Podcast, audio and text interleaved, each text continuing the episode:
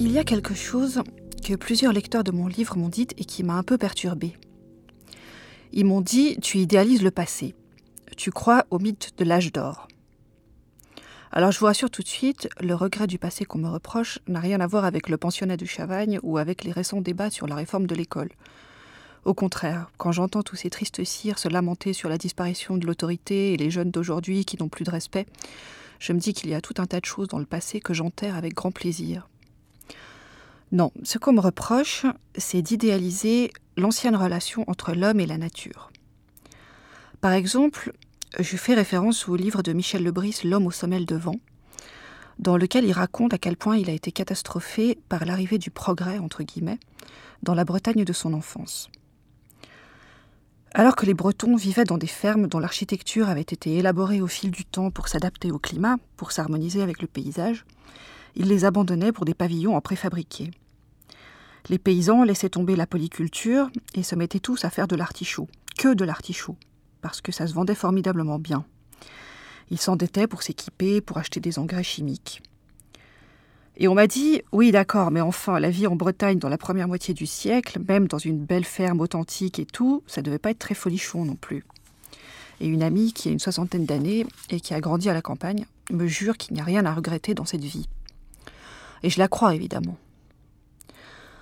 Mais en même temps, est-ce que la situation actuelle est plus satisfaisante? On peut garder l'exemple de la Bretagne. C'est quoi la valeur d'une modernité qui fait que désormais, avec l'élevage des porcs en batterie dans des conditions atroces, et la pollution des nappes phréatiques par le lisier, les nitrates et les pesticides, les Bretons n'ont plus d'eau potable et sont condamnés à l'eau minérale. Dans son livre, Michel Lebris raconte aussi la grande jacquerie des paysans, au début des années 60, quand plus personne n'a voulu de leurs artichauts et qu'ils se sont retrouvés ruinés. Ils ont compris que le passage à la monoculture les avait transformés en esclaves du marché, mais il était trop tard. La plupart des jeunes meneurs de la révolte à l'époque rentraient d'Algérie, et ils s'étaient baptisés eux-mêmes les Félagas bretons, ce qui donne à réfléchir quand même. Le problème, c'est que quand vous remettez en cause le bien fondé d'une évolution, les gens en déduisent automatiquement que vous auriez voulu qu'il n'y ait aucune évolution et que tout reste figé en l'état pour l'éternité. Ce qui est implicite et peut-être inconscient dans leur réaction, il me semble, c'est la croyance dans le progrès avec un grand P. Celui qui aurait été offert à l'humanité par la science bienveillante et désintéressée, et qui l'amènerait d'un point A qui serait un mal intégral vers un point B qui serait un mieux intégral. Ils oublient seulement que cette évolution, au contraire, elle a résulté et elle résulte encore de rapports de force, d'affrontements permanents entre des mentalités et des intérêts différents. Le cas d'école, c'est le fameux argument qu'on ressort sempiternellement à ceux qui critiquent le nucléaire. Ils veulent retourner vivre dans les cavernes, obliger l'humanité à s'éclairer à la torche, à la bougie et autres fadaises.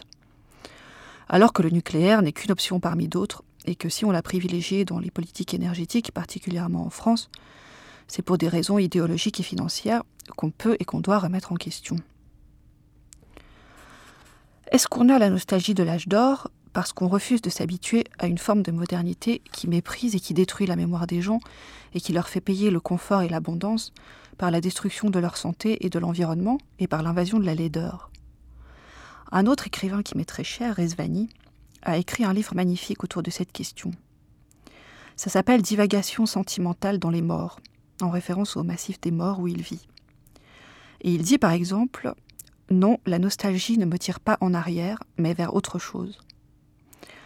Et eh bien moi aussi, je crois que je fais partie de ces gens qui ne renonceront jamais à rêver et à réfléchir à cette autre chose possible. L'esprit d'escalier de Mona Cholet.